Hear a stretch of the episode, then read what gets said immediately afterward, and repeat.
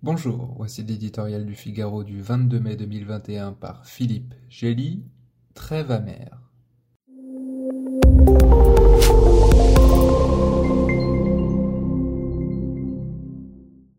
Après onze jours de guerre entre Israël et le Hamas, chacun devrait applaudir au silence des armes.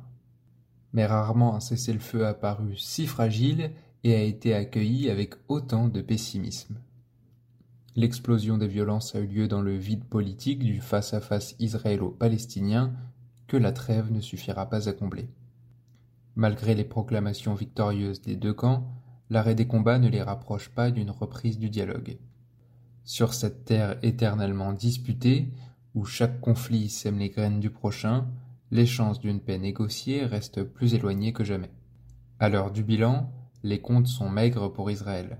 Sa supériorité militaire lui a certes permis d'infliger des coups très durs au mouvement islamiste qui contrôle Gaza, y gagnant quelques mois ou années de répit. Mais après que l'attention du monde s'était provisoirement détournée, la question palestinienne est revenue au centre des enjeux. Elle se décline désormais simultanément sur quatre fronts. Gaza, la Cisjordanie, Jérusalem et les villes mixtes israélo-arabes.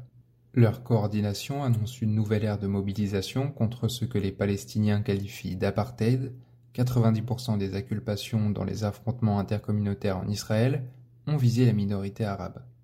En s'imposant comme le principal défenseur des Palestiniens, le Hamas rehausse son prestige politique dans les territoires et discrédite un peu plus l'autorité palestinienne sur laquelle s'appuie l'état-major israélien pour le contrôle sécuritaire de la Cisjordanie.